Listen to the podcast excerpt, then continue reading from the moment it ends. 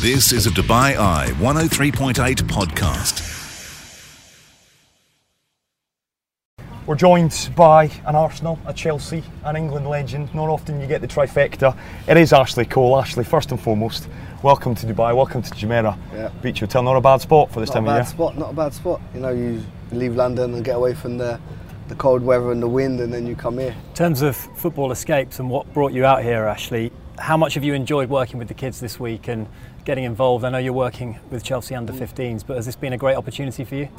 Yeah, I love it. You know, working with the 15s and here the, the kids are a little bit bit younger, uh, some my son's age. So, you know, I've had to learn with patience, having, having my little boy and their understanding of, of listening. Uh, but no, it's been, it's been brilliant. It's for me these kind of things is about kids, you know, coming out here, great destination, beautiful people, uh, very polite, and the kids come to, to enjoy. I think that's the main thing. Yes, I can give some knowledge, but don't think they'll remember that when they're in.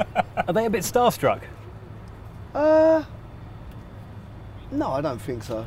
You know, I think the new generation is very confident and Yeah. they, they Yeah, stop that's talking. true. But no, it's you know it's brilliant to see them you know have fun and ask me questions and, and want to learn. Uh, but again, it's hopefully the input I give them will stick in their head. It might have been missed by one or two, Ashley. Under 15s coach at Chelsea. Are you enjoying that? Obviously, you're over here, you're enjoying the sun, you're enjoying the, the, the wee ones, but in terms of the professional game and the under 15s, are you getting a lot out of that? Yes, um, you know, listen, as a player, I never thought I was going to go into coaching and, and understand how in depth you have to go to be a coach and the hard work, the preparation uh, to be a coach is, or even a top manager. So, you know, you tip your hat off to people like Guardiola and, and the Mourinho's uh, because it's not easy.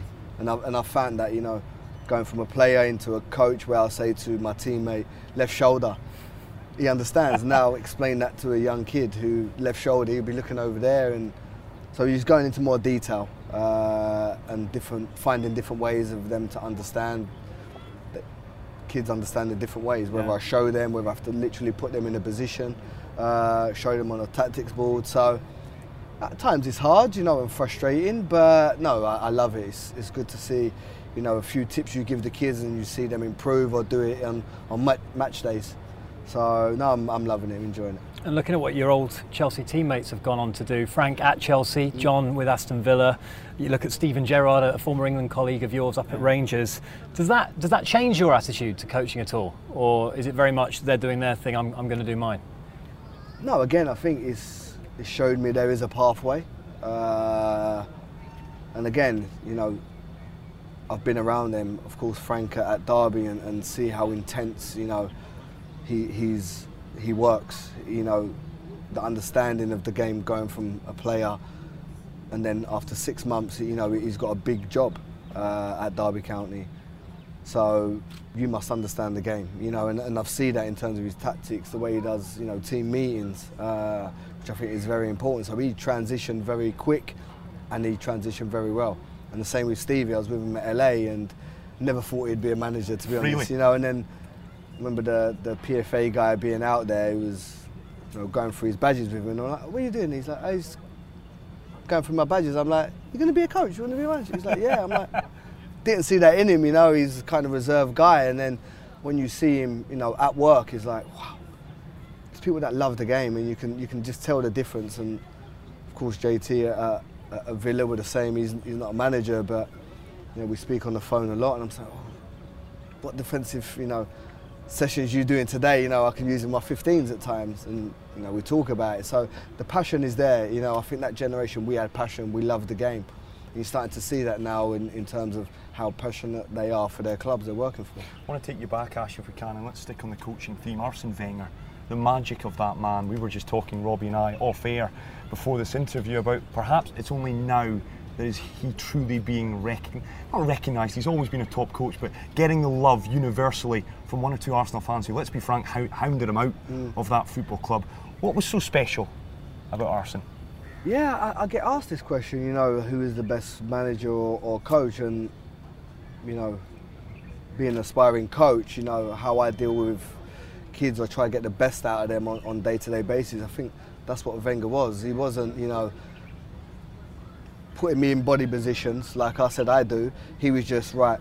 I trust you. You know, you you've got big leaders and players around you, and he kind of let you play. So, you know, people say he's not a good coach. Well, he is. That was his way of getting the best out of you, letting you go and play, you making your own mistakes and learning from that mistake. So it's a different way of coaching where Jose might have been a little bit more hands-on. This is how we're going to stop a player, put you in a body shape so you know you understand it more. And if you don't do it, bye bye, you're on the bench. You know, it's yeah. one of them where Wenger's you you learn let the let the game be the player. That's what they, they say. So you play, you make a mistake. He won't tell you. You just won't do it again because you've learned from that mistake. So there's different ways and techniques of coaching. So man managing, it was great. Uh, so yeah, I think the Arsenal fans are seeing how he kept a lot of the young players going because he wasn't a manager who slated the young players yeah. and now their head is down and you know lose their confidence. He was more of a confidence manager. So there's a big difference, and that's what I think they missed when Wenger left. Yeah, I think some of the Arsenal fans towards the end of his reign were, were, were, kind of getting frustrated with his refusal to change his, his principles that he was so wedded yeah. to. And mm. Mikael Silvestre told us that often Arsene would focus so much on Arsenal that he wouldn't really pay too much attention to setting up the team to deal with the opposition at hand. I whereas never done tactics, Jose was really. all about that. You yeah, never did tactics never. with him? Not, not really. He might throw the, you know, the odd 11 down as cones and say, well, like this guy might like come into this pocket of space or something like that. And we're like, okay, and then we do 11 v 11 just to get a normal game. and then we're doing 5 O's and that. But he was, again, he was, he, he trusted the people he had around him, you know, so tactically, and he's like, listen, when you've got Vieira, Henry's, Sol Campbell's, Pires's, you don't really need to concentrate on, you don't need a plan B because that's your plan A, and plan A most of the time works. So I, I understood why Arsenal fans got frustrated at the time because if plan A didn't work, they didn't really have that tactical plan B uh, where maybe Arteta was structurally made them better now and made them a little bit more defensive.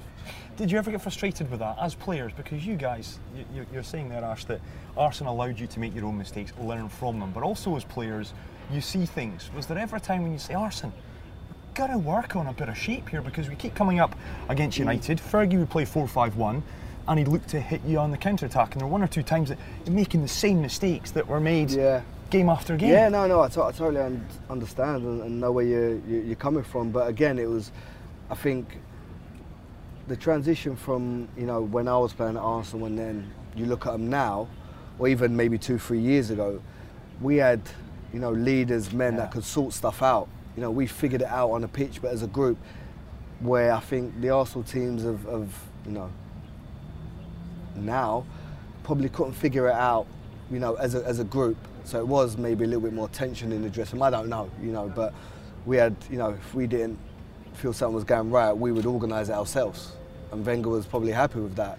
You know, he's not a kind of confrontational no. manager. You know, he didn't really like the arguing, but we as players took it on upon ourselves at times to sort it out. So for me, that's the difference. Yeah. There's been a lot of legendary teams in the Premier League era, but the two that seem to get referenced the most, I was just talking about this with Chris yesterday, were the treble winners of United and Arsenal's Invincibles. During that season, was there a point where it became more important to go unbeaten than actually to win the league itself? Because that has been immortalised to the point now where we're all looking at Liverpool wondering if they're going to do it or not. It's become one of those mythical things yeah. in Premier League football. Were you aware of how significant that was at the time? Not really. You know, we want to win the league. We, if we lose, you know, it's not going to happen. But if you lose 30 games and you won eight and you win the league, it's fine. You know, it's about winning. Uh, but yeah, we was doing it in style at times, you know, game by game when we're getting around uh, probably 30 mark, we're like, people talk about it. it would be nice, but our main aim and focus is to, is to win the league. You know, anything else is a bonus. Uh, but I remember like there was a few games where like one down, and it does come in the back of your mind. Yeah. Well, you'd say it to the player. Would you communicate? No, just me, me personally. Like I wouldn't say, boys, we want to go invincible. yeah. No, no, no. It was more in my head, like just don't lose the game. You know, we, we can keep that one. Just don't lose the game, and then we'll nick it. And we did celebrate like his win. So maybe in the back of people's minds, it was there. It was, was there. there a game, Ash? Was there a game where you came off and in that dressing room you thought, we're going to do this now. I remember speaking to Dwight Yorke about the treble, and he said, funnily enough, it was defeat. It was actually a mm. defeat to Sheffield Wednesday, I think it was, United that season. We went to Hillsborough. Yeah, you didn't have a defeat. So was there a draw? Was there a was there a late goal? Was there a win where you went, we're going to do this, boys? I think I, again, I don't know how far down the season it was, but maybe Liverpool away. I think we might have won two 0 or two one, uh, and it was a massive game. You know, we they was fighting for the championship as well. You know, for the league. Uh, I think we beat them two 0 maybe or two one, and after the game we're like, and we played so well. You know, they had chances at times, but we felt that buzz and we felt this was our time. We, we are going to win the league. because It was a big game, and they was a you know tough team at Anfield. To, this is away as well, so it was a great result for us. I remember coming off thinking, yeah, we- we're going to win the league now. Speaking of Liverpool, I mean, I know you probably habitually root against them. That's not a question, but are you rooting against them even No, more now? no, no, no. Listen, I've Honestly, no, come on. No, I don't. I, I really don't care. You know, I really don't care. We won. We done it first. Yeah, sure. Fair. The but, but, originals. but no, is you know they've done it with again style that what I try to teach these kids is you know togetherness, uh, willingness because they all of them are willing to run for a teammate. You know, don't matter who loses the ball. You know, I'll get after it because you're my teammate. They've got that togetherness and that understanding. What the manager's come in and put his philosophy down that we're going to be a team that our work ethic is number one. Uh, and they show that week in, week out. You know, probably games where they shouldn't win, but they don't stop. They, don't, they have that mentality, we're not going to stop. And they have that little bit of arrogance about them as well, and is needed. Uh, and no, they've done fantastic. I, I would like them to, to do it, to be honest, because it just show, it's very, very tough to do that. And I think I would assume they've had more wins and Yeah, the 25 in one draw. I think you were 26 and 12. yeah. So no, they've, they've been unbelievable, and, and to watch them again, put out under 15s and let them watch and see what it takes to be a professional footballer, and that is it. You look at the culture that Jurgen Klopp, the philosophy, the mm. methodology, call it what you will, that he's implemented at Anfield. We were talking about this. You, in many respects, Ashley, you played for Arsenal, aesthetically pleasing, all about the style, and of course, you backed it up with substance. You then moved to a dressing room at Chelsea that, from the outside, it's polar opposites. A club that seemed to thrive always when they were in a state of flux. Yeah, yeah. Give us your appraisal because there's not many. In fact, William Gallas is probably the only one I can think of that could give us an answer on this. The difference in cultures, that first day you walked into Cobham, what made you go, wow, this is different? Yeah, we, uh, you know, we, we talk about you know the mentality and, and winning mentality, but I had that Arsenal is you know when the kind of leaders left, the, the bigger guys left, and it was left, as I mentioned before, Wenger kind of left it to us.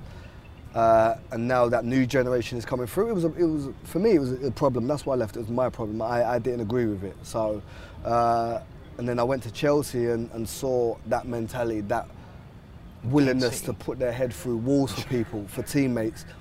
And it was like I went back to Arsenal with the Sols, with the Vieiras, you know, with the Jens Lehmanns who get his teammate up against, you know, up against the wall. Really, that intense? Yeah, but it was that that willingness to, to win and, and you know that demand of each other was was there, and then it kind of went, you know. And Wenger wasn't the one again, as I mentioned, to to pull people up on it. And then I went back to Chelsea, and I felt that mentality and that togetherness again. So that, that was you know a big reason why I left. And to, looking at the personalities in that Chelsea team, John Terry, of course, yourself, Didier Drogba, mm. Michael Ballack, massive personalities. Was that the reason they were able to just adapt to all these changes in management? Because I think it was almost every season, or give or take. it was, it was something like 12 different managers in 13 seasons. Without the strength of personality, I, I'm, I'm sure that wouldn't they wouldn't have been able to have that kind of success no, that they because, had. You know, for me, I see the difference is when you have top players, they have that top mentality. You know, they always want to stay at the top. Uh, and again, we had so many managers, as you mentioned, but the drive to be top again was always there with the players. So, and we drove each other. You know, if someone weren't training well because I don't know, they were good friends with the manager. No, you know, they they got kicked in their backside and said, "Now come on, that's gone now." You know, we have to be together to win, and, and that was the mentality. You know, to go through 12 managers and win as much as we did. It was, again, great managers at that period, but it was again down to a lot of players' management skills. I think. I said it at the start, Ash, 107 caps, I think it is. You're sixth on the all time list for England. Mm. And I said it, you are an Arsenal legend. You're a Chelsea legend. No, I, like, I think we'll, we'll maybe put it up to the fans who are watching this, but uh, you are. You've won trophies for both clubs. When you look back, where felt home for you? Out of the, the, the kind of two, the ones that you spent the majority of time, when you look back on it now, where is the one that you went, yeah, for the entirety of my time there, I felt at home? Uh, I have to say Chelsea, but you know, I'm not taking away from Arsenal. Arsenal was, you know, my family. You know, I've supported them my whole life. Uh, lived the dream there, but it all goes back down to, you know, I felt like my family was starting to leave, and that was, that's how I felt. It was simple. So then when I went to Chelsea, you know, I had a lot of players who I played with England with, players I played against, but I knew them. Uh, straight away, I bonded with all of them uh, and just felt like a family. And you know, that's why I always talk about Chelsea because whether it's staff or you know, people around the cafeteria, you know, they made me feel welcome, and and that's never changed. Whether I'm, yeah, I'm a player, uh, and then I leave and go to two other teams, and I go back to Chelsea as a coach. I still feel like part. Um, Yeah. you know, I'm, I'm still that family. We spoke with John about how he dwelt on the 2008 Champions League final, the penalty miss, and he said that he still thinks about Wakes it to up, this yeah. day. What was the hardest game for you, Ashley, to get over? To kind of go, that one really stung. That took think, me a I while. I think that one as well. Was it? You know, More than more than Arsenal Barca. uh, yeah. Reason why? It's probably closer, uh, more recent. Yeah. And it was against United, I guess. It's just the way it was. You know, again, for me, you're playing Barca. We were playing against one of the, you know, the best teams in the world at the time, uh, and I just felt, you know, you're one penalty away. Yeah. Whereas, you know, we we lost in extra time, not in extra time, but in injury time. But you know, Barca is Barca. You know, uh, we should have won that game, so it did hurt me, and I was, you know, deflated because I felt that could have been my first Champions League. But knowing you're, and I'm standing right behind JT taking a penalty, Oh. one penalty to win it. Did you think he was going to score? Yeah, well, when- I see Van der Sar going the other way, I'm like, oh, and then I've seen him slip, hit the post, and I feel sorry for him as well. You know, again, and honestly, at that haunt him. point, Ash, when he misses, is there a feeling of because you're still in it? Let's, Yeah, let's not forget course, you're into sudden yeah. death. But is there a feeling that's our chance gone? Yeah, there, there is because you know, like I said, I've, oh, I think if you don't slip, he's going bottom corner Yeah. or he's going side netting. So that just little slip, that extra bit, is put it wide, and you see the goalie going the other way. He's like, don't mind if the goalie saves it, it's a good save, but he's going the wrong way, you know. So now he's got half a half a net open. So, and it was hard to take, you know, because he slipped and. Against Man U, we used to hate playing against Man United. I think that again, it was two English clubs, so that's why it hurt a little bit more as well. Uh, but yeah, no, it's difficult, and I, I still think of it. Still you? think of it. One of your opponents in that match, Cristiano Ronaldo, Yeah. often cites you as the hardest opponent he's ever faced. He said that numerous times. I think as recently as 2017 he said that. What was your secret against him? And have you ever sold those secrets to anyone? no, you know, there's. Again, I've been lucky to have probably teammates around me that I communicate well with because it's not. It's not as if we're just in, you know, one zone out wide and we're having a battle one v one. It's, it's, it's not that easy because if if it was, he would rip me. To be honest, you know, I've been lucky to have players around me that that help me at times. But no, it's just. I think I had a different mentality switch and a lot of ribbing after he made me do the splits. He done a step over, made me do the splits, and. I you know messages and, and phone calls. I said to myself, this is not going to happen again. You'd and so I just you'd message him. no, no, no, from other other people. Fair. Uh, you know, I had teammates at Man United, and then when I see them in England squad, they're like, I'm like, yeah, but he done nothing in the game. He just give me a step over, Yeah. you know, and come back to haunt me for, for years. But uh, yeah, after that, my mentality was just like, whenever I play them, that's not going to happen again. Because he says So- he doesn't let you breathe. He said to about you, Mm. Ashley doesn't let me breathe. Is, was that the way you approached Get to him. tight. defending defending attackers? Yeah, you don't want him. You know, his strength is going at you one on one. He can go inside. He can go outside. Uh, he's doing step overs. So there's a lot of factors to it. But yeah, I just felt speed wise, is he faster than me? May, he probably is. But if I get tight and you know give him a little kick, then I turn. Yeah. I think my first five five yards, I was quick enough to keep up with him. So yeah, you know, get tight to him, make his first touch, maybe go back and, and be aggressive with him. And that's why I just, you know, every game I mentally, you know, I thought I had him in that kind of in that area, you know, psychology psychology bit of it. I think I was mentally stronger than him. But no, he's a fantastic player, and I'm not saying I've done him every game. You know, he's going to have moments, but he's a world class player. So I'm trying to just basically limit them. To be Yeah. honest. And over the piece, and I'm not just saying this because you're sat in front of me, you probably did over the piece get the better of Ronnie more than he got the better of you. You'll always be intrinsically linked with him as well, 2006, and I hate to go back there because I'm sure painful memories, the winking gate, call it what you will, with Wayne Rooney. Were you aware during the game what had happened? And give us the kind of aftermath in that dressing room at full time because I'm sure Waza said, hey, this is what happened. Yeah, I don't, I don't know if if Rooney said it. I, I mean, see it. Sorry, may, maybe he did because I heard him maybe go to Ronnie and say, "Why are you doing that?" But no, I didn't see him wink. Uh, It would have been a it- meme if it had happened this year. Yeah, exactly. After about three seconds. Exactly. But no, he wasn't my teammate. But I did feel it was a little bit out of order. If, it's a game plan, you know. It's football. Everyone thinks it's you know, friendly game. is not. Players want to win. Whether you know, it's not as if he he faked the injury. Yeah.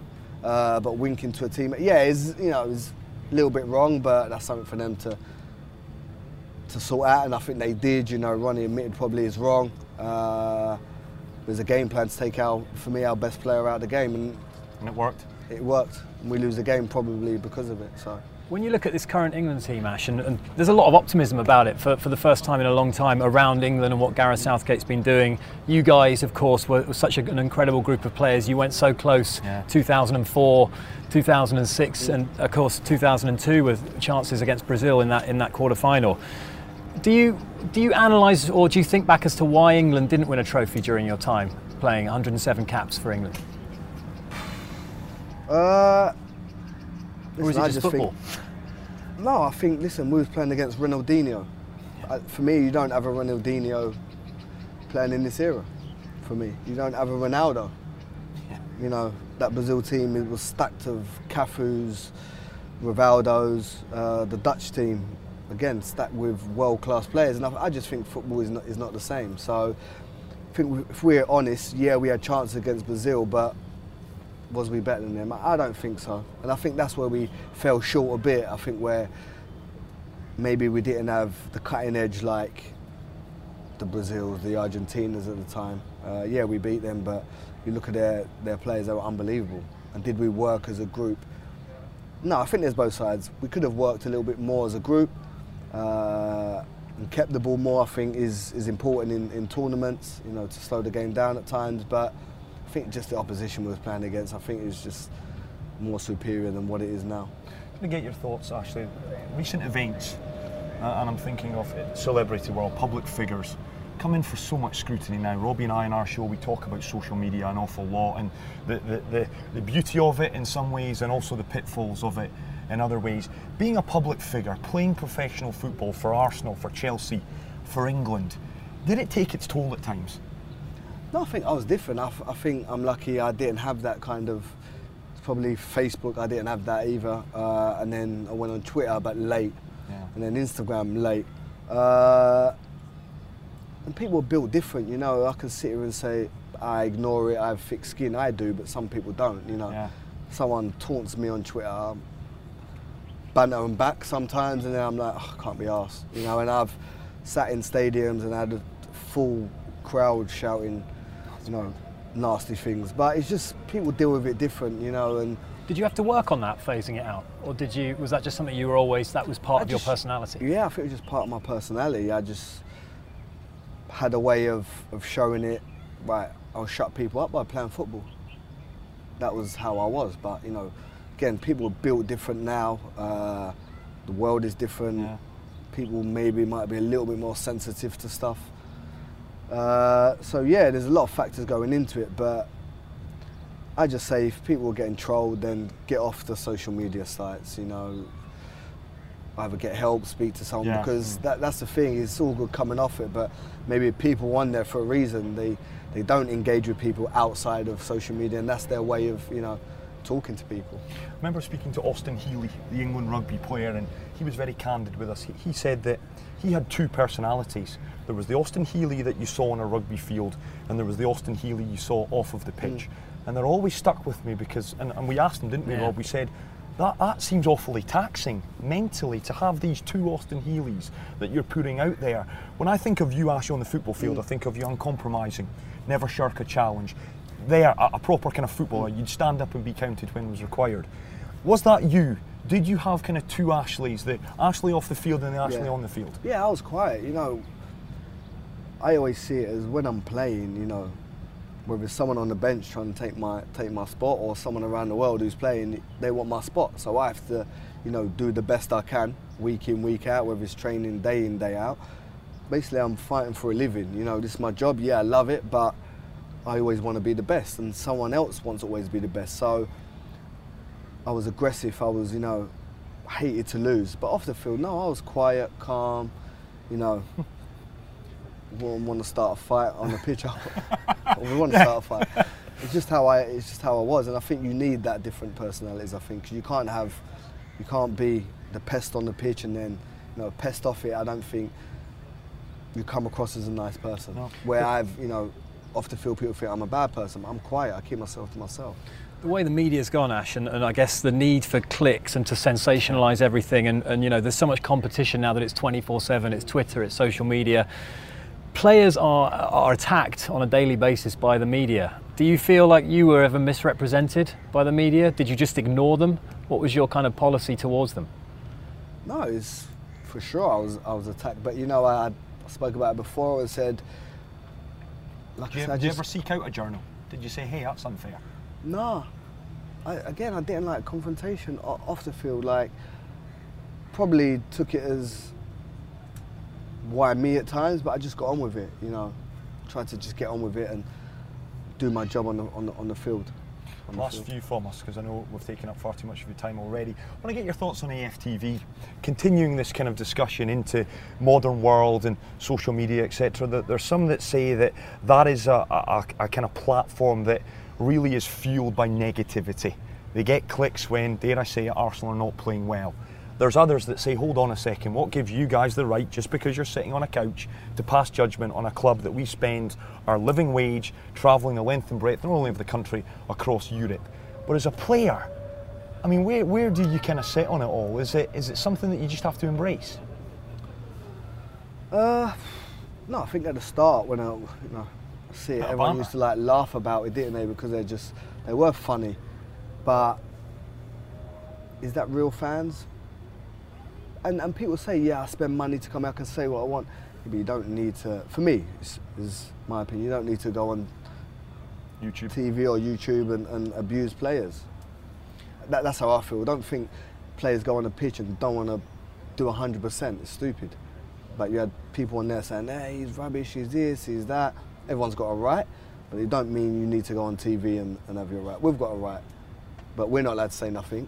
You know, at times we can't hammer certain Yeah. aspects or, or people back because we're in the spotlight and we're famous and, and all this, where you know, because you pay, you're allowed to say what you want. I don't agree with it personally. Did that rankle? Because I, I say it on my show all the time, the, the, and I've been in stadiums, the vitriol that is given to you guys, and, and Robbie can attest to this. You go out to take a corner, some of the stuff that you hear, some of the stuff that you see, there's no other word for it, it's deplorable. Now, people can sit and watch this and say, give it a break, it's our right to go to a football stadium. More power to you.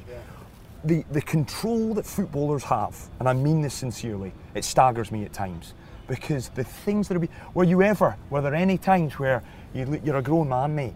You're a grown man. Yeah, yeah. Every game. yeah, basically. Every game. No, yeah. It's the control. Yeah. And do you feel like you're wearing a mask in that scenario? Like I am so in the zone now that Yeah. nothing's going to bother me, nothing's going to penetrate this little shield that I've yeah, got no, around don't get me wrong. Some you, you hear, you know, I was on the left back position, so I'm always on the wing and close to the action and the fans. I, sometimes I laugh, sometimes I'll banter Yeah, them back. banter, yeah. But I'm just like, you're a grown man, and the anger they have in their faces sometimes, I'm just like, grow up. But it is what it is, isn't it? I can't, you know, I can't stop that. I'm here to, you know, you want to be there to entertain and play football, and yeah, it's the aggression you see people have, but none of my business, is it? You know, it's nothing I can. Last, last one from me, Ash. Seven FA Cup, three Premier League titles, Europa League, Champions League, uh, League Cup. You, you've won it all, basically. Give us a moment that you look back on now that it's all said and done, and, and think to yourself, that was that was the happiest, that was the most euphoric I've ever been on a football pitch after a victory. Because I say two? Yeah. Go for it, yeah. obviously winning my first Premier League. Uh, you know, Arsenal, I was a fan and dreamed of, you know, winning the league and then getting the chance to do it at, at my boyhood club and then winning the Champions League with so many iconic players that's won it and, you know, with the music. Uh, doing it at Chelsea, you know, after people saying I wasn't going there for, for trophies, now I won that. So I'll say the Premier League at Arsenal and the Champions League at Chelsea. Fair? That's, that's That's fair. fair. Absolutely, that's fair. Last one for me. Let's take it all the way back. Coaching for Chelsea under 15s, over here doing wonderful work for Football Escapes at Jumeirah Beach Hotel. In terms of your future, Ash, you're enjoying it. I can see you're enjoying it. Can we expect to see you in a dugout for a senior team in the not too distant future? Yeah, I hope so. I hope so. Uh, a lot of work to do. Had any approaches thus far? No, no.